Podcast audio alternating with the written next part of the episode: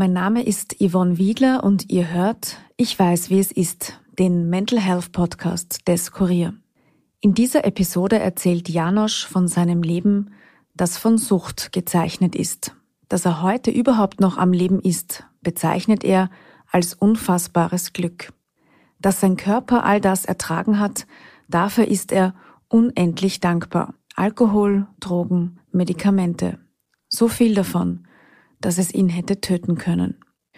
Wo ihr euch Hilfe holen könnt, wenn ihr Suchtprobleme habt, das erfahrt ihr am Ende der Folge. Dieser Podcast wird unterstützt von der Zurich Versicherungsaktiengesellschaft. Verantwortung für soziale Anliegen hat bei Zurich einen hohen Stellenwert. Zurich will vor allem die Zukunftschancen von Kindern und Jugendlichen, die von Armut, Migration oder körperlicher und geistiger Einschränkung betroffen sind, erhöhen.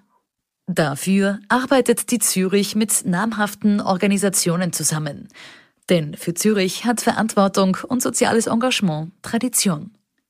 Mehr Infos findet ihr in den Shownotes.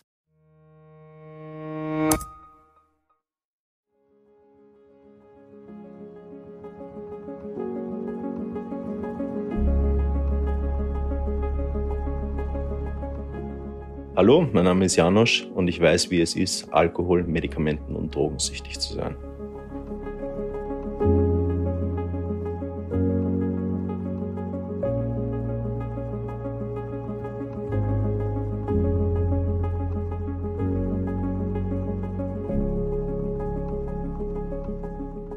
Ich hatte keine schöne Kindheit. Also ich hatte eine sehr traumatisierende Kindheit. Meine Mama war schon immer Alkoholikerin. Ich komme aus einer Suchtfamilie. Meine Mama ist eine super Frau. Sie war politisch sehr engagiert, war bei den Grünen, war Bezirksrätin, hat teilweise fürs Sackerl mein Gackerl mitgeholfen, für die neuen Straßenbahnen, dass die Behinderten rein können. Meine Mama war eine sehr engagierte Frau, aber hat in meiner Meinung leider zu wenig auf sich selbst und auf die anderen mehr geschaut. Auch die Angaben, was jetzt genau stimmt, weiß ich nicht, weil ich höre von der Seite von der Familie das und von der das. Also da kann man nicht wirklich sagen, was stimmt und was nicht. Ich weiß nur, dass meine Mama schwere Alkoholikerin war. Ich habe eine leibliche Schwester, dann hatte ich eine Halbschwester, die schon verstorben ist. Meine Mama, mein Papa und meine zwei Schwestern und ich haben gemeinsam gelebt. Sie waren verheiratet und haben sich scheiden lassen. Da war ich circa 5 oder 6. Und da hat die Mama dann sehr viel mehr getrunken. Das hat sie sehr fertig gemacht. Sie wollte die Trennung nicht, was ich von damals weiß. Ich habe bei ihr gelebt, bis es so schlimm geworden ist, dass mein Papa vor Gericht ging und dann das Sorgerecht hatte. Mein Papa hat, glaube ich, dann irgendwann mal gesagt, dass er das nicht hätte so machen sollen, aber er wusste halt auch nicht, was er machen soll mit ihr. Die haben sich nicht mehr vertragen und er hat sie nicht verstanden. Ich habe immer geglaubt, da wo sie weg war sie wirklich auf Alkoholentzug, aber die war immer nur auf Kur wegen Rückenproblemen und hat in der Zeit dann wahrscheinlich nichts getrunken. Weiß ich nicht, wie sie das gemacht hat, ohne Entzugsmedikamente, ohne irgendwas. Also der dürfte es nicht gut gegangen sein. Ich glaube, dass meine Mama nicht einsehen wollte, dass sie ein Alkoholproblem hat. Glaube ich nicht. Mein Papa hat geheiratet, hat eine neue Frau kennengelernt, die sind jetzt mittlerweile auch nicht mehr verheiratet. Da war ich, das weiß ich leider auch nicht mehr genau, 10 oder 11, ja, hat eine neue Frau kennengelernt, meine Stiefmama. Sie ist für mich eigentlich wie eine Ersatzmama heute. Früher habe ich mir ganz schwer mit ihr getan, klar in dem Alter. Sie hat 2 Söhne aus der ersten Ehe auch mitgebracht, das heißt, wir wurden eine Patchwork-Family. Mein Papa hat mit ihr auch noch ein Kind bekommen, meinen Bruder, der ist jetzt 18 und ja, meine Familie ist Gott sei Dank intakt, also wir haben alle noch Kontakt, obwohl sie auch schon wieder getrennt sind. Und ich glaube, ich war 10, ist meine Schwester, meine Halbschwester, an einem Asthmaanfall gestorben. Und das war für meine Mama eigentlich das Ende. Also sie war davor schon wirklich schwer am Trinken. Wo meine Schwester dann gestorben ist, war sie nur im Krankenstand, die hat gar nicht mehr gearbeitet, die hat nicht mehr können. Die war nur mehr zu Hause, ist auf der Couch gesessen und hat getrunken und geweint. Also bei mir sind es einfach Schicksalsschläge hintereinander, die dazu geführt haben, dass ich dann schlussendlich abhängig wurde. Ja. Und ja, meine Schwester ist gestorben. Für mich war das damals ganz schlimm, wie ich das erfahren habe. Und 4 Jahre danach hat sich meine Mutter dann umgebracht. Und das war dann auch für mich eigentlich der Punkt, wo sich alles gewendet hat und alles eigentlich den Bach heruntergegangen ist. War die schlimmste Zeit meines Lebens. Und ich habe Glück, weil ich hätte sie eigentlich fast gefunden in der Badewanne zu Hause. Sie hat sich in die Badewanne gelegt und mit Medikamenten vollgeschüttet und ist halt eingeschlafen. Mein Cousin war an dem Tag dann Gott sei Dank da und hat gespürt, dass irgendetwas nicht stimmt und mich nicht gehen lassen von zu Hause zu meiner Mama. Ich weiß noch, dass an der Tür geläutet hat und von der Stadt Wien Leute gekommen sind, weil mein Papa Angst hatte, dass ich komplett auszucken werde. Ich habe schon immer mit Aggressionen und Depressionen auch schon vor den Drogen Probleme gehabt. Und der hatte halt wahrscheinlich Angst, dass ich einfach komplett auszuck. Und ich bin früher wirklich, wirklich oft ausgezuckt und bin auf Leute losgegangen und hatte ernsthafte Probleme, meiner Meinung nach. Und da hat es an der Tür geläutet, die sind reingekommen und ich habe die mal angeschaut und habe gedacht, was ist da? Und ich weiß nicht, ich habe noch gerade eine Thunfischpizza gegessen, war alles ganz normal. Und dann sind wir ins Wohnzimmer und ich habe nur meinen Papa angeschaut und ich habe gemerkt, irgendwas stimmt da gar nicht. Ich werde den Blick einfach meinem Papa nie vergessen, wie er mich angeschaut hat. Und er hat gesagt, ich weiß nicht, wie ich das sagen soll, Leute, aber die Mama ist gestorben. Und ja, das war, ich weiß noch, dass ich 2 Minuten Schrecklichst geweint habe und dann zu dem Zeitpunkt eigentlich nur mehr wütend war. Also nur mehr Hass auf meine Mutter hatte, weil ich mir dachte, du hast dein Kind verloren, hast aber noch 2, die leben und verlässt uns. Das war für mich... Ja, ich war sehr, sehr, sehr jahrelang sehr wütend auf sie. Sehr, sehr wütend. Und auch jetzt bin ich mich gerade erst am Versöhnen, seitdem ich Therapie ernst nehme. Ja, also meine Mama ist ein großes Thema in meinem Leben und ein großer Punkt meiner Sucht und meiner Vergangenheit. Heute bin ich nicht mehr wütend auf meine Mama, weil ich sie zu 100% verstehen kann. Ich habe jetzt selber ein Kind, ich habe selber eine Tochter. Und wenn ich mir jetzt vorstelle, dass meine Tochter stirbt, ich weiß nicht, was ich machen würde. Also das Kind zu verlieren, muss einer der schlimmsten Dinge sein, die einem Elternteil oder einem Menschen passieren kann. Und nebenbei suchtkrank, depressiv zu sein, diese Kombination hat sie einfach umgebracht. Ja? Sie hat nicht mehr können. Meine Mama war eine Kämpferin. Meine Mama war die hat gearbeitet, ja, eine richtige Workaholin. Wie gesagt, die hat mehr auf die anderen geschaut als für sich und für Homosexuelle ganz viel eingesetzt und für Ausländer ganz viel eingesetzt und für Flüchtlinge und meine Mama war ein sehr, sehr toller Mensch, aber da sieht man halt einfach, was Sucht mit einem machen kann. Also mein Umfeld, so wie ich aufgewachsen bin, außerhalb von zu Hause, spielt eine Rolle. Ich bin mit vielen Ausländern aufgewachsen, eigentlich nur mit Ausländern. Im 8. Bezirk ist die Caritas, das Flüchtlingsheim. Mein bester Freund ist aus dem Kosovo-Krieg geflüchtet. Und es macht was aus, weil die Leute, die in der Caritas leben, haben eigentlich keine Perspektiven. Die Kinder sind den ganzen Tag im Park und ohne Aufsicht bauen Kinder Scheiße. Und das ist interessant. Und Dinge, die nicht legal sind zu machen, ist interessant, weil es verboten ist. Und mein Freundeskreis war halt so. Noch dazu bin ich sehr links aufgewachsen durch meine Mama, die bei den Grünen gearbeitet hat. Und ich nie ein Problem mit Ausländern hatte und eher sogar Ausländer bevorzugt vor den Österreichern, weil ich mich dort wohler gefühlt habe. Und das, was mit der Mama passiert ist, hat sich psychisch auf mich enorm ausgewirkt. Und ich bin dann sehr oft ausgezuckt, bis mein Papa dann gesagt hat, er kann das nicht mehr und hat mich nach Niederösterreich in ein Sportinternat gebracht. Und ich wollte das auch, ich wollte weg von zu Hause. Aber ich kam nach einem Jahr wieder zurück, das war dann die 2. Schule, von der ich geflogen bin. Also ich bin von der Mittelschule, von der Neustiftgasse bin ich geflogen.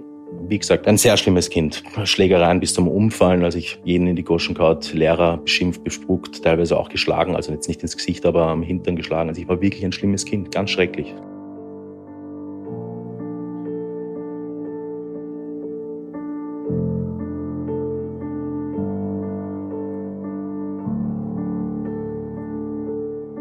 Janosch ist heute 27 Jahre alt. Ein großer, sportlicher, junger Mann, der uns freundlich begrüßt. Wir besuchen ihn in seinem kleinen Zimmer im Dachgeschoss vom Vinzenzhaus, einer Einrichtung der Caritas, die wohnungslosen Männern ein abstinentes Umfeld ermöglicht. Gleich bei der Begrüßung betont er, dass er etwas nervös ist. Er sagt auch, dass er noch unter Konzentrationsstörungen leidet und vermutlich beim Erzählen ein paar Dinge durcheinander bringen wird, weil er die Zeitabfolgen nicht mehr so gut in Erinnerung hat. Janosch bietet uns Mineralwasser an und schenkt es mit zittriger Hand ein. Mich haben Drogen generell schon immer sehr interessiert. Also es ist nicht so, dass ich dazu gezwungen wurde oder sonst was, das wollte ich selber. Ich habe sehr viel Zeit auf der Straße verbracht mit meinen Freunden. Und bin mit Hip-Hop und Rap aufgewachsen. Und in Hip-Hop und Rap ist es irgendwo gang und gäbe und gehört zur Kultur dazu, dass man Drogen nimmt, ja, und das auch irgendwo schön redet und schön macht, was es aber im Endeffekt eigentlich nicht ist. Ich habe mit 10, 19 die ersten Zigaretten geraucht, Alkohol getrunken. Ich weiß noch, ich glaube, das erste Mal habe ich Bier getrunken und dann Wein. Und mit 12 dann wirklich schon Raucher gewesen und am Wochenende mit Freunden draußen halt getrunken. Eigentlich, wie man das als Erwachsener macht. Mit 12, meiner Meinung nach, sollte man das nicht machen. Mit 12 kam dann auch das erste Mal Cannabis. Hat mich einfach immer sehr interessiert und hatte da zu der Zeit auch noch sehr schöne Erfahrungen damit. Gekifft habe ich dann eigentlich täglich, hat sehr schnell begonnen, dass ich täglich gekifft habe, bis auf die Zeit, wo ich dann im Internat war, weil ich war ein Jahr lang in Niederösterreich im Internat, habe täglich gekifft und mit 14 oder 15 das erste Mal Pilze, also Magic Mushrooms, und mit 16 kamen dann die ersten chemischen Drogen und das war Ecstasy, meine erste Ecstasy-Pille, und das war das schönste und tollste Gefühl, was ich in meinem Leben je gefühlt habe. Und ich glaube, nie wieder fühlen werde auf diese Art, ja, auf diese Extreme, weil halt so viel Dopamin und Glücksgefühle in dem Moment da sind. Und immer wieder dann mal Ecstasy genommen. Also es war überhaupt noch nicht so, dass ich dann gedacht habe, jeden Tag Ecstasy zu nehmen. Und habe das dann hin und wieder am Wochenende genommen, war derzeit in der Lehre, habe die Lehre gemacht. Das heißt, ich konnte unter der Woche auch gar keine Drogen nehmen. Und mit 18 kam dann, glaube ich, meine erste Nase Kokain. Das war zu Silvester, das werde ich auch nie vergessen. Und damals war es eigentlich schon ein Zeichen, dass ich das nicht hätte machen sollen, weil ich werde es nie vergessen, das Kokain ist gekommen von einem Freund. Die Schwester hat uns das gebracht und wir haben es am Tisch gelegt und eine Sprite-Flasche ist umgefallen und fast auf das Ganze, bis auf 3 Nasen. Und es war weg. Wir haben das dann genommen und hat sich auch wunderbar angefühlt. Und dann kam ein halbes Jahr darauf, dann irgendwann mal Speed, mit 20 dann auch Crystal Meth. Also ich bin eigentlich alles durch. Ich bin jede Droge durch. Ich habe Heroin auch zum Beispiel geraucht. Ich habe LSD genommen, ich habe Crystal Meth genommen. Ich habe Opiate geschluckt, bin eigentlich alles durch. Und ich glaube, 19 war ich, wo ich dann das erste Mal, oder 18, wo ich das erste Mal ein Benzo genommen habe. Was dann eigentlich das Schlimmste und das für den körperlichen Entzug das Schlimmste war, die Benzodiazepine, die ich täglich genommen habe. Ich habe es damals das erste Mal aus Spaß genommen. Ich weiß, dass mein Papa mir erzählt hat, mit 13, nach dem Tod von der Mama, haben sie ihm Psychopax mit heimgegeben gegen die Panikattacken, die ich damals hatte und gegen die Angstzustände. Aber das habe ich damals einfach nicht als Rauschmittel benutzt, sondern wirklich als Notfallmedikament. Und kann mich daran auch nicht erinnern.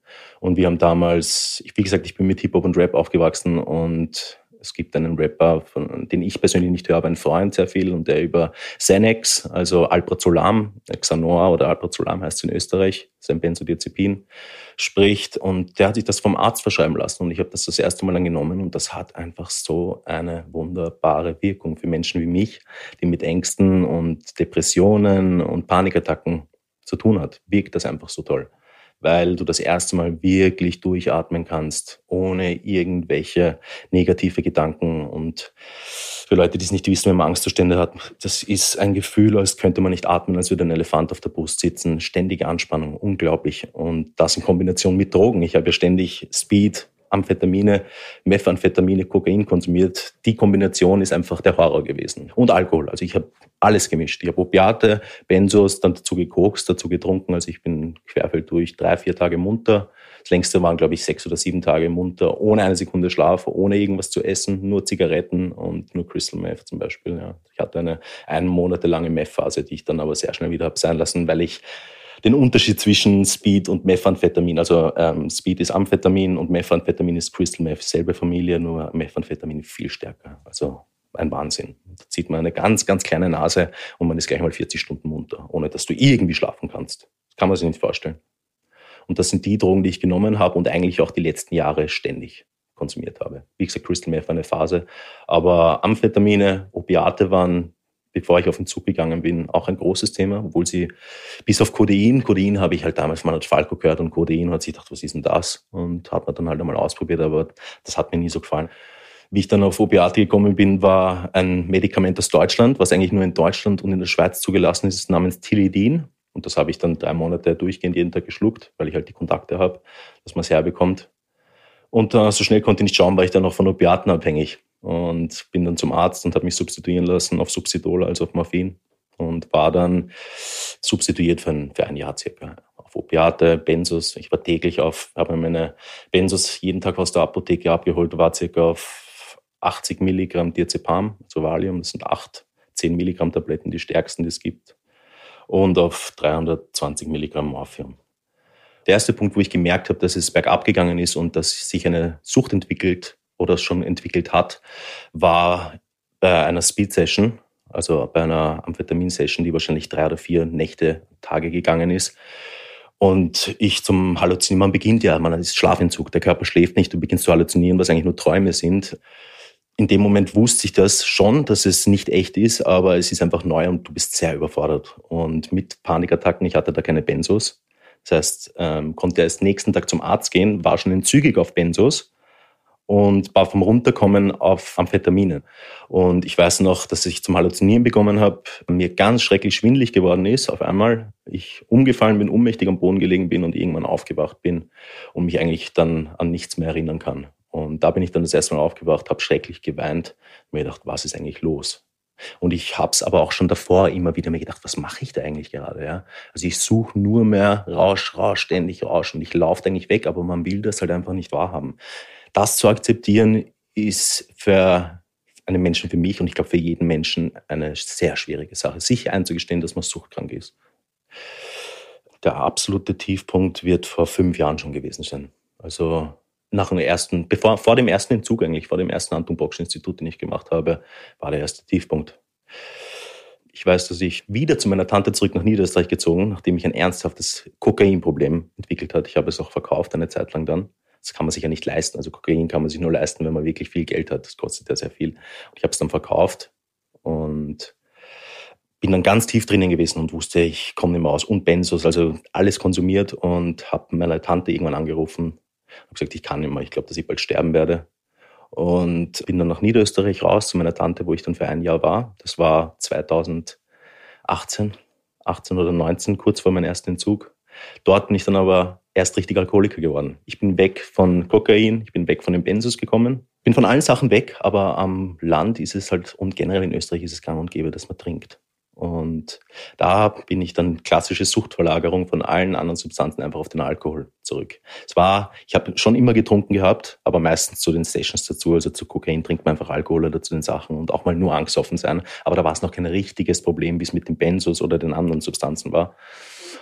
Und dort hat sich das dann eigentlich innerhalb von 1 Monat, 2 Monaten, bin ich dann eigentlich schon Alkoholiker gewesen und habe jeden Tag nach der Arbeit, ich habe dann geringfügig gearbeitet und habe bei der Post gearbeitet als Vorsortierer, war ganz früh arbeiten von 4 in der Früh bis um 8 und hatte sehr früh dann frei und habe zum Mittag dann eigentlich schon zum Trinken begonnen und am Nachmittag das erste Mal schlafen gegangen, weil man halt schon zu ist und am Abend dann wie immer Vollrausch, also jeden Tag mit einem Kater aufstehen auf jeden Fall.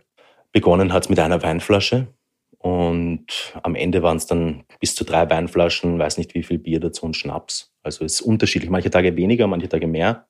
Das war die Verfassung.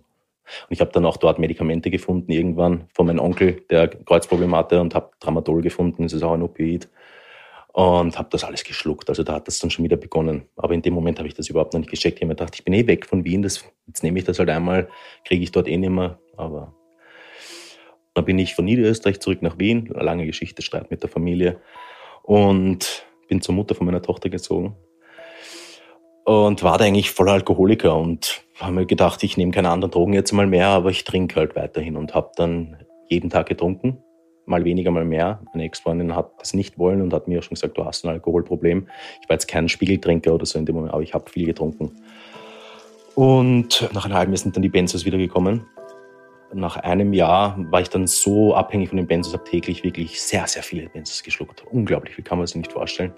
Und nach einem Jahr, glaube ich, dann 2020, schätze ich, wird es gewesen sein, bin ich dann das erste Mal ins Anton-Proksch-Institut gegangen, weil ich körperlich so abhängig von den Benzos war und von den anderen Sachen auch, dass ich einen Entzug machen wollte und mir helfen lassen wollte das erste Mal.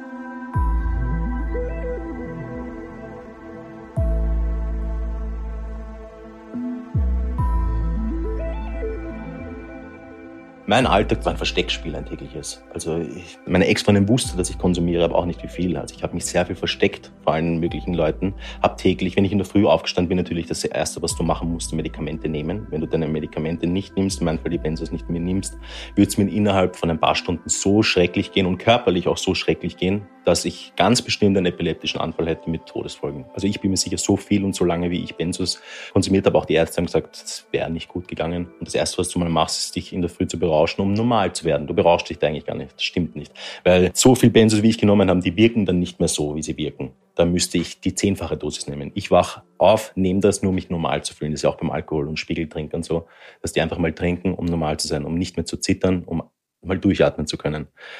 Dann hast du noch für die Benzos genommen und je nachdem, wie der Tag ist, wenn man mal sagt, ich sehe jetzt heute meine Freundin, schaut man, dass man den Tag irgendwie übersteht und mit der Freundin ist und der Tag ist halt von ständiger Angst, ständiger Unruhe. Wenn man suchtkrank ist in Kombination mit Depressionen, ist das halt ganz schlimm.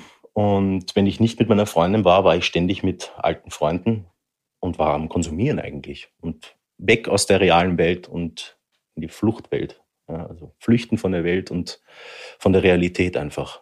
Die Realität ist etwas, was mich schon immer sehr fertig gemacht hat. Und nachdem das mit meiner Mama passiert ist, habe ich mir schon immer schwer getan, irgendwo meinen Platz in der Welt zu finden. Tue ich mir heute noch irrsinnig schwer. Also du bist die ganze Zeit auf 100 und angespannt, weil dein Körper braucht es, deine Psyche braucht es. Und vor allem, ich bin beides abhängig, körperlich und psychisch. Kokain macht eigentlich nur psychisch abhängig. Es geht auf die Nasenschleimhäute extrem, aber du hast keinen körperlichen Entzug und stehst in der Früh auf und jagst den ganzen Tag eigentlich nur dem Rausch hinterher und schaust, wo kriege ich das her, wo kriege ich das her und wo kriege ich das her. Und in meinem Fall war es halt auch so die letzten 5 Jahre, dass ein Freund von mir einfach Speed verkauft. Der verkauft das und ich habe nichts dafür gezahlt. Es ist alles so billig. Ein Gramm Speed kriegst du umgerechnet, wenn man es groß einkauft, für ein paar Euro. Und ich habe nichts dafür gezahlt. Ich bin hingegangen und da hat mir einfach mal so einen Stein am Tisch gehauen und gesagt, nimm dir das mit. Und dann sitzt du und ziehst eine Nase nach der anderen und vertieft sich enorm in Sachen. Also weg von der Welt, Computer. Ich habe zum Beispiel ganz viel Playstation gespielt. Ganz viel. Also man sitzt dann wirklich und spielt 40 Stunden ohne Pause Playstation. Man geht aufs Klo, raucht Zigaretten und spielt FIFA. Ja? Und flüchtet einfach von der Welt. Man macht nichts. Wenn ich jetzt einen Tag hatte, wo ich keine Verantwortung hatte, wie meine Freundin sind oder sonst was. Und dann ist man natürlich auch, geht man auf Partys und Frauen und alles einfach. Ja, so ist das abgelaufen. Ich habe dann in einer WG gewohnt und habe einen Mitbewohner aus Deutschland gehabt, der in Hamburg gelebt hat, Hafenstadt. Da fängt es schon mal an. Also, wenn man sich mit Drogen auskennt und weiß, wo die Drogen herkommen, weiß man, dass die Hafenstädte generell, dort kommen die Drogen her, dort werden sie verteilt in die ganzen Länder. Und ich kannte einen Typen, der die Hells Angels sehr gut kennt. Ja? Also nur so hat das funktioniert, sonst würde ich nie auf so viel Kokain und so viel... Ich persönlich hätte die Möglichkeit nicht, ich kannte jemanden. Und wir haben dann des Öfteren Kokain von den Leuten einfach geholt und das dann hier verkauft. Ja. Und Beschaffungskriminalität, wie das mit Kokain aufgehört hat, macht man einfach kleinkriminelle Sachen. Also man geht Fahrräder stehlen, man geht Leute ausrauben, solche Dinge macht man. Man hat Gleichaltrige gesucht, denen man die Sachen halt einfach weggenommen hat und probiert hat, das ohne Gewalt zu lösen und zu sagen, Herrst, es tut mir leid, du musst mir deine Sachen jetzt geben. Ich brauche das, sonst passiert das. Und entweder die haben es wirklich gleich gecheckt, meistens haben sie es am Gesicht erkannt, wenn man so drauf dasteht, ja, mit solchen Augen und in Kampfposition dasteht, dann erschreckt man sich. Und die Leute, die sich nicht erschreckt haben, denen hat man dann halt vielleicht mal einen aufgelegt, eine Watschen runtergehauen oder Totschläge ausgezogen. Ja. Das ist schon sehr lange her, dass ich das gemacht habe, aber ja, auf jeden Fall, das gab's. Und die letzten 5 Jahre, wo ich sowas nicht mehr gemacht, 6 Jahre, ist schon lange. Ich weiß gar nicht, wann ich das letzte Mal gemacht habe, ist wirklich sehr lange her.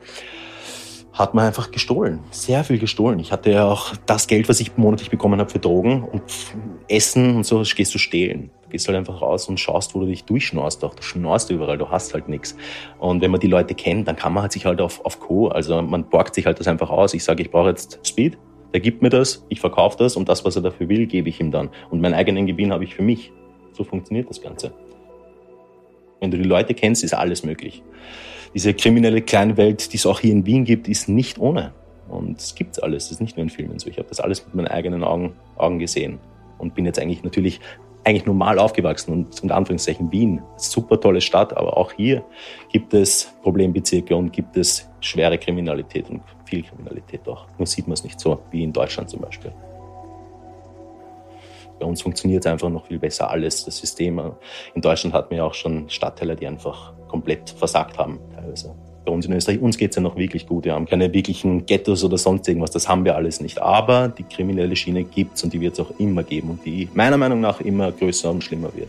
Auch durch soziale Medien und die ganzen Sachen.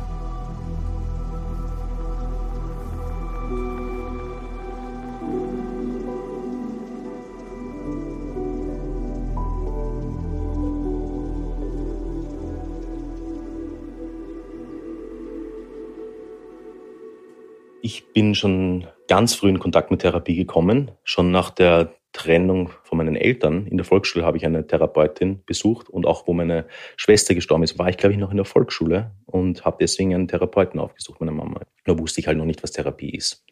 Und als die Mama gestorben ist, war ich natürlich bei mehreren Therapeuten, aber in dem Alter möchte man das nicht. Und vor allem in dem Kopf, den ich hatte, ich habe dem Psychologen das Wort Psycho einfach immer verbunden. Und ich habe mir gedacht, wenn ich zu einem Psychologen muss, bin ich ein Psychopath. Und ich will das nicht. Ich will kein Psychopath sein. Ich will nicht krank sein oder Probleme haben und bin einfach davon quasi weggelaufen und wollte das Ganze nicht. War zwar dort und habe es mitgemacht, aber habe mir halt gedacht, ja, ich mache es für meinen Papa. Ich war schon sehr frühreif und habe sehr früh denen genau das gesagt, was sie hören wollen.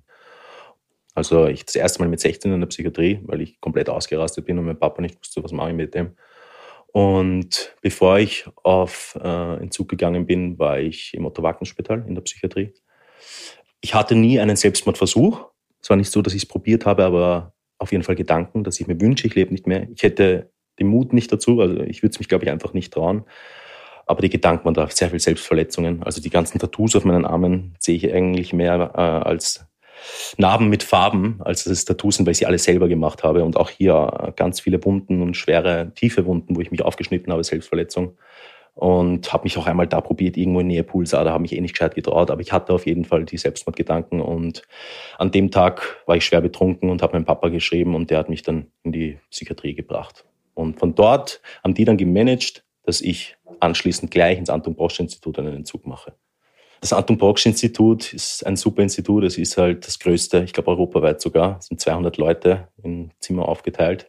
Ein Entzug ist immer scheiße. Also vor allem ein Benzoentzug sagt man, wirklich Benzodiazepine sind schlimmer als Alkohol, Heroin, Opiate, ist der schlimmste Entzug, den es gibt, weil er sich bis zu 2 Jahre strecken kann. Man kann sich das vorstellen, man kommt dorthin, man muss natürlich ehrlich sein und sagen, wie viel man nimmt. Am Anfang bist du in einem 4-Bettzimmer mit 4 Leuten. Und in meinem Fall, ich war davor schon in der Psychiatrie, sie wussten, was ich bekomme, wie viel ich bekomme. Und die ersten 2-3 Wochen schaust du einfach nur mal, dass du mit dir selber klarkommst und bist einfach einmal da. Also ich weiß noch, das erste Mal bin ich hingekommen und ich habe, glaube ich, einmal den ganzen Tag nur geweint, weil ich das überhaupt nicht gepackt habe. Das war erstens wie ein Gefängnis für mich. Es sind strenge Regeln dort. Und natürlich komplette Abstinenz da drinnen. Wenn du erwischt wirst, fliegst du sofort raus. Alkoholverbot. Wo ich noch dort war, durften wir noch raus am Wochenende. Sonst schläfst du dort die ganze Zeit. Also stationär, ich war stationär dort. Man kann ambulant auch, dass man hinkommt und wieder geht. Aber ich war stationär dort. Am Wochenende, wo noch kein Corona war, durfte ich raus. Das war super. Beim zweiten Mal war es dann nicht so. Das ist dann noch schlimmer, weil man einfach die ganze Zeit für 2 Monate ständig dort ist. Und 2 Monate ist eine lange Zeit. Und man darf am Areal spazieren gehen. Du darfst draußen rauchen. Und mir haben sie das Handy nicht weggenommen, aber vielen nehmen sie das Handy weg. Es gibt eine Alkohol- und Medikamentenabteilung und eine illegale Sucht. Dort hast du gar kein Handy. Also glaube ich erst nach 2 Monaten, weil die meisten sind ein halbes Jahr dort, nach 2 Monaten kriegst du erst ein Handy wegen Schmuggeln. Also die Leute bringen ja auch ständig Sachen rein. Also die Hälfte vom Anton-Proksch-Institut war drauf, wo ich dort war. Wie gesagt, du musst es wollen. Und am ersten Tag habe ich mich umgedreht und im Schlaf geweint. Ja, also ganz viel natürlich Gedanken. Der Körper erholt sich, beginnt sich erst nach einer Woche mal zu erholen, auch von diesen ganzen Speed- und Kokain-Sessions. Es ist ein Wahnsinn, was man seinem Körper da antut. Dein Herz schlägt auf 170, 3 Nächte, 3 Tage nonstop. Das ist wie, als würdest du einen Marathon laufen die ganze Zeit. Das kann man sich nicht vorstellen. Und das habe ich jetzt 8 Jahre eigentlich, also 5 Jahre schwer und 8 Jahre durchgehend gemacht. Also es ist ein Wahnsinn, dass ich hier eigentlich noch sitze. Ich habe auch schon einen Herzinfarkt gehabt. Also körperliche Folgen auch, sehr viele. Ist kein Spaß. Und dass ich hier sitze, ist ja ein Wunder. War nicht einmal, dass ich dem Tod entkommen bin. Auf jeden Fall. Ganz sicher. Der erste Entzug ist super verlaufen, habe ich aber damals einfach nicht für mich gemacht. Das habe ich damals für meine Ex-Freundin gemacht und meiner Familie zuliebe, die einfach sehr darunter gelitten hatten, in meinen Augen zu der Zeit mehr als ich damals, weil ich habe damals nicht so das Gefühl gehabt, wie schlimm das eigentlich ist. Das habe ich noch nicht gesehen damals. Und da war ich dann das erste Mal 3 Monate abstinent, komplett, gar nichts mehr genommen, keine Benzos, nichts. Und dann ist auch ein klassischer, was vielen Leuten passiert, ist es einem zu gut gegangen und man dachte sich, ich gehe bitte, jetzt einmal wieder. Und ich weiß noch, dass ich mir dachte, jetzt hole ich mir eine Packung Benzos vom Arzt. Ich gehe hin, habe mir eine 50er-Packung Alprazolam geholt, habe mir 1 Gramm Kokain geholt, 1 Gramm Speed geholt. Bin alleine nach Hause gegangen und wollte einfach alleine jetzt mal wieder konsumieren.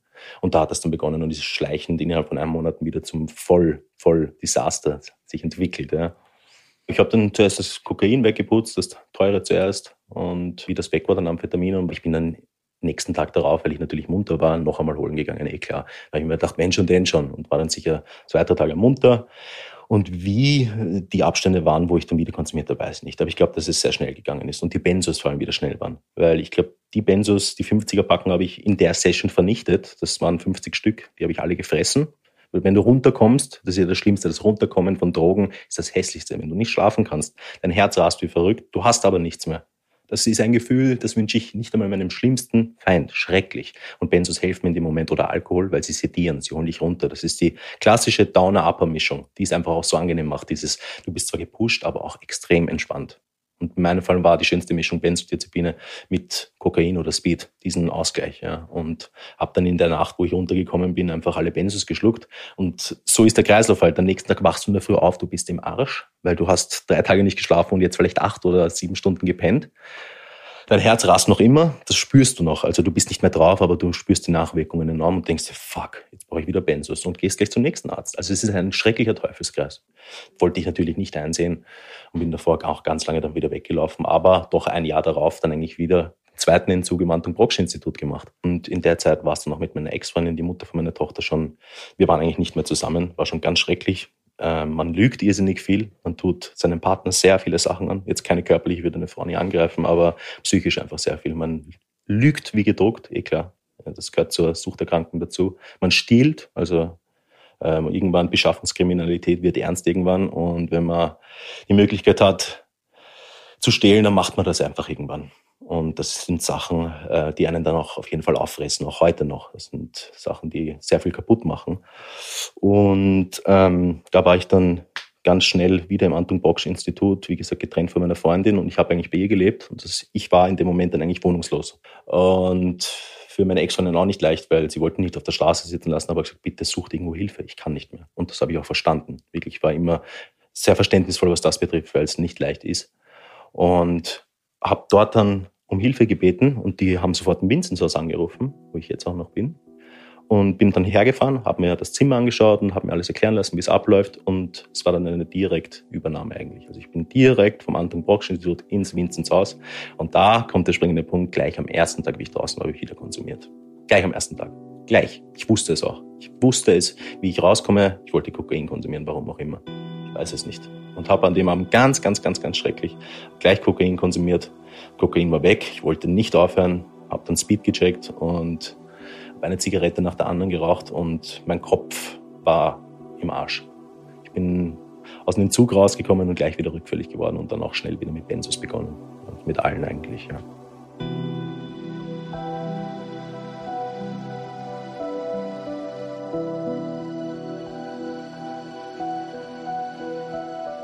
Das OWS ist das Otto-Wagner-Spital, auch bekannt als das Spital auf der Baumgartner Höhe. Später wurde es umbenannt in Klinik Penzing. Die Entzugsstation liegt auf Pavillon 7. Janosch sagt, beim Entzug ging er an seine Grenzen. Dass er ein Leben auf der Flucht führte, wurde ihm erst im Laufe der Jahre klar. Auf der Flucht vor der toten Schwester, auf der Flucht vor der toten Mutter. Und dabei die ganze Zeit auf der Suche nach dem nächsten Rausch.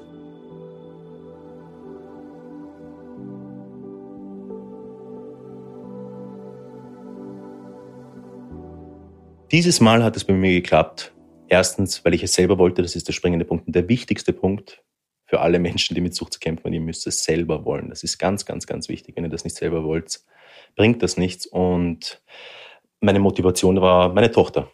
Meine Ex-Freundin, wir waren getrennt und in der Trennungsphase ist sie dann tatsächlich schwanger geworden. Und ich sage, dass meine Tochter ein Engel von meiner Schwester und von meiner Mama ist, die einfach echt wirklich auf mich geschaut haben. Da gibt's auch, ich bin ein bisschen spirituell. Meine Tochter hätte im Juni auf die Welt kommen sollen, ist aber noch im März auf die Welt gekommen und das ist der Monat, wo meine Mama gestorben ist. Also ich bin mir da sicher, dass die beiden von oben runterschauen. Und ja, das war der Punkt, wo ich gesagt habe, ich muss jetzt irgendwo. Ich kann meiner Tochter nicht das antun, was meine Mama mir angetan hat. Und die kann schon gar nichts dafür. Und ich will die nicht von einem Papa aufwachsen lassen. Und da wusste ich, ich muss was machen. Und habe mir eigentlich vorgenommen, dass ich, wenn sie auf der Welt ist, auf Entzug gehe. Gott sei Dank war es nicht so. Ich wäre, glaube ich, sonst nie hingegangen. Habe in der Zeit, wo sie schwanger war, ständig konsumiert. Und das war dann so schlimm, dass ich wieder in die Psychiatrie musste. und war dann wieder im OBS auf der Entzugsstation. Das ist eine reine Entzugsklinik, das ist halt wirklich hart, dort bist du nur zum Runterkrachen. Du liegst eigentlich nur im Zimmer und noch dazu Corona. Ja, Corona war ja so schrecklich für uns Süchtige generell. Für mich als Benzodiazepinabhängig, der mit Ängsten und auch mit Räumlichkeiten und sowas Probleme hat, ja, eingesperrt zu sein. Das war auch ein großer Punkt, warum ich wieder in die Sucht abgerutscht bin. Ich möchte jetzt Corona nicht die Schuld geben, aber hat halt seinen Beitrag dazu geleistet irgendwo. Und habe mich dazu entschlossen, durfte bei der Geburt meiner Tochter dabei sein. Das war ganz, ganz, ganz wichtig für mich. Das habe ich gesagt, wo ich hingekommen bin, bitte. Ich weiß, ich werde in der Zeit da sein, weil das war 1-2 Monate, bevor meine Tochter auf die Welt gekommen ist, bevor ich in die Psychiatrie kam. Bitte, ich weiß Corona und alles, aber mach mal einen PCR-Test und lasst mich dort dann hingehen. Und das hat echt funktioniert. Ich war bei der Geburt dabei, was ganz wichtig für mich war. Und vom OBS habe ich dann das Therapiezentrum Yps kontaktiert. Ich nicht selber, Contact hat das gemacht, das ist eine Vermittlung. Und da wusste ich, ich werde auf Langzeittherapie gehen, nach Ybbs. Und kurz nach der Geburt bin ich dann aber selber gegangen, was meiner Meinung nach ein Fehler war. Ich könnte schon länger abstinent sein, wenn ich nicht gegangen wäre. Ich wollte einfach bei meiner Tochter sein. Das war für mich ganz wichtig. Ich wollte weg von dort. Es wurde auch konsumiert, dort andere Sachen als die Medikamente, die man dort kriegt. Und hatte auch ehrlich gesagt dort Angst, dass ich was konsumiere. Bin dann raus und musste selbstständig einmal im Monat für Yps anrufen, dass man auf der Warteliste bleibt. Wenn du vergisst, dann hauen sie dich raus. Das ist das System dort so. Und in einem halben Jahr wieder exzessiv konsumiert. Also alle haben gedacht und ich selber auch, jetzt wo sie da ist mit meiner Tochter, wird das besser. Aber das wurde nicht besser. Das ist nicht besser. Also nur weil jetzt meine Tochter da war, hat das nichts verändert. Ich bin raus und habe bei weitem nicht so viel konsumiert. Und ich musste auch nicht so viel, es war auch nicht so hart der Entzug dann, weil ich ja nur ein halbes Jahr wieder Benzos genommen habe und auch nicht so viele, wie es davor war. Aber habe trotzdem schwer konsumiert und bin auch, wie ich hingekommen bin, nach Yps den ersten Tag, war ich davor 2 Nächte munter und bin ohne Schlaf hingekommen. Und Yps war dann aber meine Rettung. Ich war 3 Monate dort, ich war 3 Monate in Yps, stationär. Und was für mich einmal ganz wichtig war, dass ich weg von Wien bin. Also ich glaube, das ist ein ganz großer und wichtiger Aspekt für mich persönlich. Du bist am Land draußen, du bist direkt an der Donau. Yps ist nicht groß, er hat nicht viele Einwohner, du kannst in die Stadt spazieren, du bist einmal weg, du kannst durchatmen. Es gibt so viele Angebote, von musikalisch bis Aromatherapien, natürlich Gesprächstherapien hast du. Sport kannst du enorm viel machen, was ganz wichtig ist. Und du hast dort Zeit, wie gesagt, du musst das alles wollen. Wenn du das nicht willst, funktioniert das nicht. Aber wenn du das möchtest, hast du dort einfach wirklich viel Zeit, um dich auf dich selbst mal zu konzentrieren, um dir klar zu werden, was du in deinem Leben möchtest. Und die Menschen dort und das Team dort. Ich habe auch meiner Therapeutin, die ich dort hatte, privat geschrieben, weil sie so viel für mich gemacht hat und die Pfleger dort so herzig sind. Und obwohl keiner von denen selber die Erfahrungen machte, wissen die halt, die haben das gelernt, ja, und die wissen, was sie machen müssen, haben ein Einfühlvermögen für uns. Und wie gesagt, in den ersten Monaten ist man dort sehr, sehr, sehr, sehr, sehr überfordert. Und sie kümmern sich wirklich gut um einen Menschen dort. Und ja, wie gesagt, Yps hat, weil ich es auch wollte, mein Leben wirklich gerettet. Und ich habe Gartentherapie dort gemacht, habe ich noch nie gemacht. Ich mache jetzt alles, diese Dinge, die ich jetzt mache, habe ich alle noch nie gemacht. Aber es gehört für mich zum Abstinenzsein dazu, sich den inneren Schweinehund zu überwinden und Sachen zu machen, die man noch nie gemacht hat. Und Garten, ich habe noch nie irgendwas im Garten gemacht, was soll ich im Garten machen? Aber habe ich gemacht und hat mir urgut gefallen. Gerüche, ganz viele Pflanzen und Gewürze, das ist ganz toll, ganz toll. Und neben der Musiktherapie, ich liebe Musik, Musiktherapie hat mir auch sehr geholfen dort. Und die Einzelgespräche sind sehr wichtig. Und die Gruppentherapien natürlich. Gruppentherapie und Einzeln ist das Wichtigste dort für mich gewesen. Mit anderen Leuten drüber reden, zu wissen, dass man nicht alleine ist, tut so gut. Also das ist ein ganz schönes Gefühl zu wissen, ich bin nicht der Einzige, der so denkt, weil ich habe ja auch immer geglaubt, ich bin ja komplett verrückt. Andere Menschen, ein nüchterner Betrachter, wenn er mich gesehen hätte, was ich gemacht habe in meinem Peak, also wo ich ganz schlimm war, der würde sich denken, was macht dieser Mensch da? Ja? Und das denke ich mir jetzt auch, wo ich nüchtern bin, ein halbes Jahr. Ich realisiere erst jetzt, was ich für Scherben dahinterlassen habe und merke das auch jetzt. Also körperlich, psychisch, ganz, ganz, ganz schlimm. Und ich muss auch ganz viel machen, damit ich Sachen zurückerlerne oder ich weiß gar nicht, ob es überhaupt zurückerlernbar ist teilweise. Ja. Ich sage körperlich auch ganz viele Probleme und Herzinfarkt hatte ich auch schon und ja. Aber Yps hat mein Leben auf jeden Fall gerettet. Und im November bin ich wieder in Yps, weil ich zur Stabilisierung hingehe. Also wie gesagt, das Jahr ist wirklich nur Therapie und ich freue mich auch. Ich mache auch das erste Mal gerne Therapie. Ich finde, dass eigentlich jeder Mensch irgendwo Gesprächstherapie braucht im Leben. Es tut immer gut mit Leuten, die sich erstens auskennen, die das gelernt haben zu reden. Und mit jemandem, den man nicht kennt, zu reden, ist was ganz anderes, als wenn man mit Freunden oder Familie redet. Es tut sehr gut. Mein Hauptthema und meine Suchterkrankung ist erstens familiär. Also Irgendwo ist das ja auch vererbbar. Und meine Mama ist einfach, und meine Schwester auch, aber es ist halt die Mama einfach. An meine Schwester kann ich mich auch nicht mehr so viel erinnern, selbst an die Mama kann ich mich nicht mehr so viel erinnern. Ich war ein kleines Kind und habe sehr viel verdrängt. Ich kann mich nur mehr an ganz schlimme Szenarien erinnern, aber an die schönen kann ich mich wenig erinnern, sehr wenig. Ich weiß, dass meine Mama uns sehr geliebt hat, wirklich, sie hat uns abgöttisch geliebt, das hat mir auch mein Papa immer gesagt. Aber sie war halt einfach so in ihrer Sucht gefangen, dass da keine Chance irgendwo war. Und daher sie sich nicht helfen hat lassen wollen und das nicht eingesehen hat. Und sie hatte auch ein paar Selbstmordversuche davor schon, nach dem Tod meiner Schwester, bis sie es dann geschafft hat.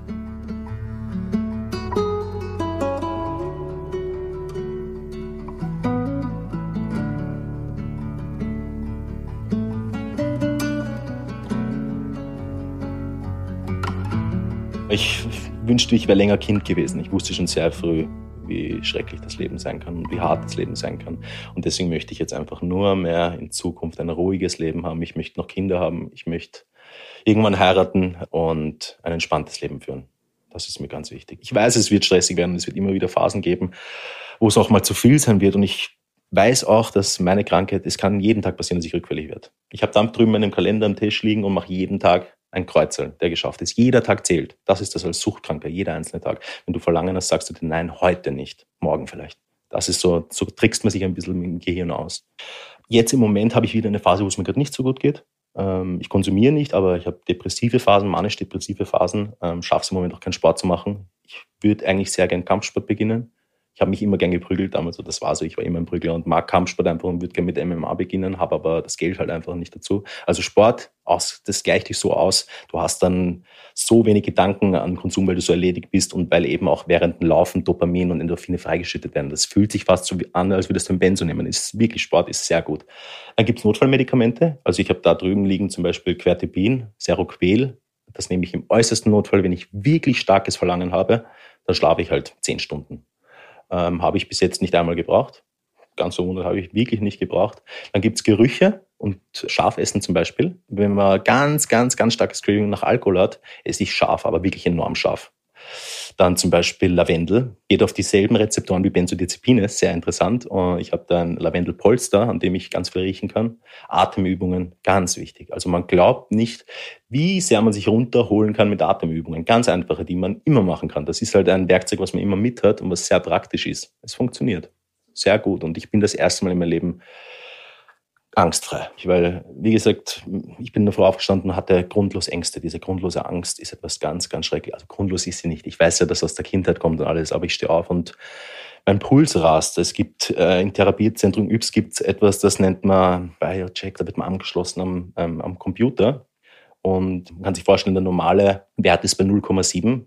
Wenn man nicht gestresst ist und einfach da sitzt. Und bei mir war der Normalwert auf 3,1. Also der hat gesagt, Leute, die kurz vor einem Herzinfarkt sind, rennen so. Und bei mir war das normal, wenn ich so da gesessen bin, dass mein Herz bam, bam, bam, bam, bam, weil ich einfach so angespannt bin. Und das ist alles viel besser geworden. Ich bin auch das erste Mal wirklich medikamentenfrei, ohne Antidepressiva. Weil ich, wenn es funktioniert, auch keine Antidepressiva nehmen möchte. Ich bin jetzt 213 Tage Alkohol, Benzodiazepin, Kokain und Amphetaminfrei. Das erste Mal in meinem Leben, ja, dass ich drogenfrei lebe. Darauf bin ich wirklich sehr stolz. Es ist ein ganz neues Leben und ich tue mir noch irrsinnig schwer in der Welt. Ich war jetzt 8 Jahre weg vom Bildschirm und komme in eine Welt zurück, die auch sehr traurig teilweise ist. Und es ist nicht leicht. Ich habe immer noch mit Depressionen und Aggressionen, ganz vielen Sachen zu kämpfen. Also der Kampf geht auf jeden Fall weiter, aber ich bin abstinent und das ist das Wichtigste. Und nur so kann was weitergehen im Leben generell. Also auch für mich mit eigener Wohnung und arbeiten gehen, das habe ich auch nie gemacht. Ich habe die Lehre gemacht und danach nie wieder gearbeitet. Ich wollte nicht, ich habe mich dagegen gewehrt. Ich war immer so, meine Einstellung war, Entschuldigung für den Ausdruck, dass ich aufs System scheiße. Ich möchte einfach nicht dazugehören zu der Gesellschaft. Ich will nicht hackeln gehen für irgendeinen Trottel, der mich anschreit und ich 1200 im Monat dafür bekomme, wenn ich in einer Woche 3.000 Euro mache. Warum soll ich das machen? Der Gedanke war immer in meinem Kopf drinnen, jetzt sehe ich das Ganze anders.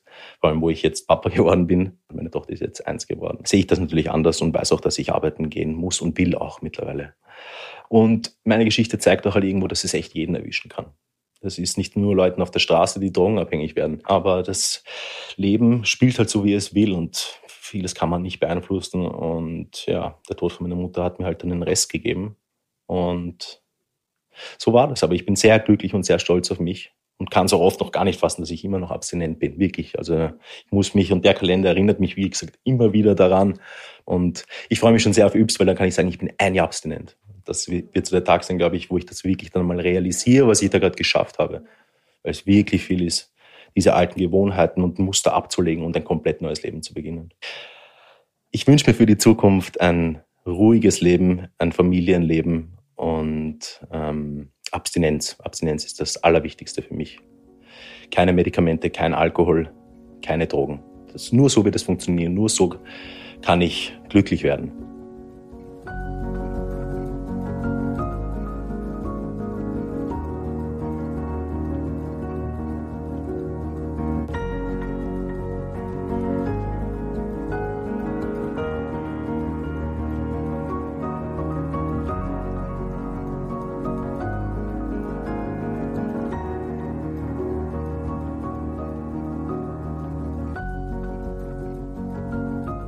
Falls du Suchtprobleme hast, dann findest du unter www.gesundheit.gv.at wichtige Informationen zur Suchtprävention und Koordination, etwa eine Aufstellung der unterschiedlichen Ansprechpartner in den Bundesländern.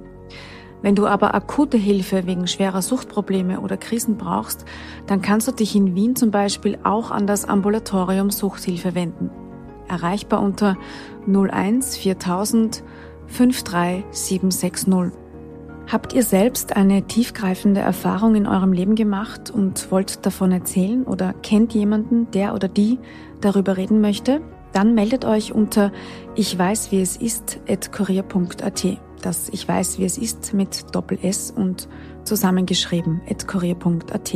Alle Infos findet ihr auch in den Shownotes. Ich weiß, wie es ist ein Podcast des Kurier. Falls euch der Podcast gefallen hat, dann drückt auf Abonnieren und hinterlasst uns bitte eine Bewertung in eurer Podcast-App.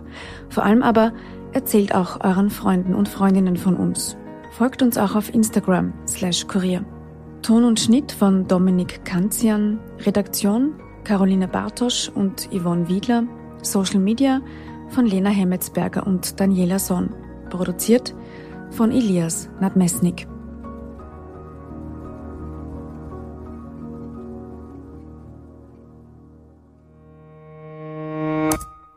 Dieser Podcast entsteht mit freundlicher Unterstützung der Zurich Versicherungs AG. Verantwortung für soziale Anliegen hat bei Zurich Tradition und einen hohen Stellenwert. Risiken können Menschen daran hindern, ihr volles Potenzial zu entfalten und ihre Ziele zu erreichen. Als Versicherung versteht Zurich etwas von Risiken und wie man sich davor schützen kann. Es gibt aber auch Risiken, die sich nicht durch einen Versicherungsvertrag abdecken lassen. Armut, Behinderung, Arbeitslosigkeit, Flucht und soziale Benachteiligung. Das nimmt Zurich zum Anlass für ihr soziales Engagement. Zurich möchte vor allem die Zukunftschancen von Kindern und Jugendlichen, die von Armut, Migration oder körperlicher und geistiger Einschränkung betroffen sind, erhöhen. Dazu arbeitet Zurich mit namhaften Organisationen zusammen. Denn für Zurich hat Verantwortung und soziales Engagement Tradition. Mehr Infos findet ihr in den Shownotes. Hallo und herzlich willkommen bei Ganz schön mutig, dein Podcast für ein erfülltes Leben. Mein Name ist Melanie Wolfers. Und mein Name ist Andreas Bormann. Ich bin Radiojournalist und bin alle 14 Tage ja mit dir, Melanie, verabredet. Und wir wollen über, ich nenne das so, die Facetten des Lebens reden, denn du bist ja Philosophin und Bestsellerautorin, arbeitest in der Beratung und hast da ja ganz viele Erfahrungen, wenn es um das Leben geht. Und mir geht es um das Leben. Das Leben, sag ich mal so, ist keine Generalprobe. Jeder Augenblick, den wir leben, ist einmalig. Und jeder Mensch ist innerlich sehr viel reicher, als er selbst ahnt. Davon bin ich überzeugt. Und daher möchte ich Menschen anregen, zu erkunden, was in ihnen steckt. Und jede und jeder soll die eigenen Antworten finden auf die Fragen, die ihm das Leben stellt. Darauf bin ich gespannt und eines ist noch zu sagen. Ganz schön mutig, dein Podcast für ein erfülltes Leben gibt es kostenlos zu hören auf allen gängigen Podcast-Plattformen. Jeden zweiten Dienstag gibt es eine neue Episode. Weitere Informationen findet ihr auf melaniewolfers.de. Bleibt nur noch zu sagen: Ihr hört von uns, wir freuen uns auf euch. Bis dahin.